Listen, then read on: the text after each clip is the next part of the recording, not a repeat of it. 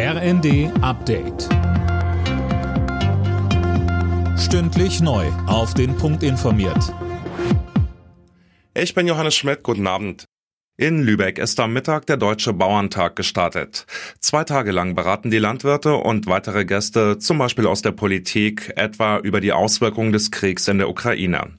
Landwirtschaftsminister Özdemir setzt auf eine enge Zusammenarbeit mit den Bauern.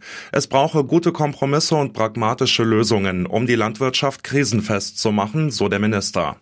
Höfe sterben, Dürren, Hitze, Überschwemmungen als Zeichen der Klimakrise Artensterben, Übernutzung von Böden und Tieren, der Kostendruck. Deshalb muss man hin und wieder auch Altes hinterfragen und sich trauen, Neues zu entwickeln. Der Bund will Gazprom Germania vor der Insolvenz retten. Das ehemalige Tochterunternehmen des russischen Staatskonzerns war durch Kreml-Sanktionen in finanzielle Schieflage geraten. Die Bundesregierung will den Geschäftsbetrieb des Unternehmens und damit auch die Gasversorgung in Deutschland mit einem KfW-Darlehen sichern. Es geht wohl um 9 bis 10 Milliarden Euro. Außerdem bleibt Gazprom Germania bis auf weiteres unter Treuhandverwaltung des Bundes.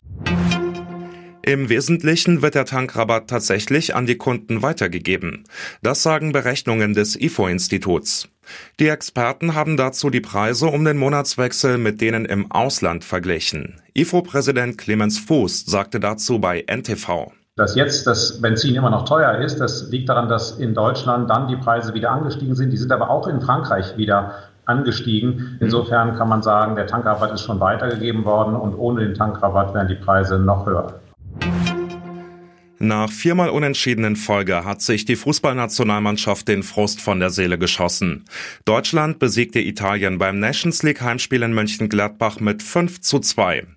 Dem zuletzt glücklosen Timo Werner gelangen dabei zwei Treffer innerhalb von zwei Minuten.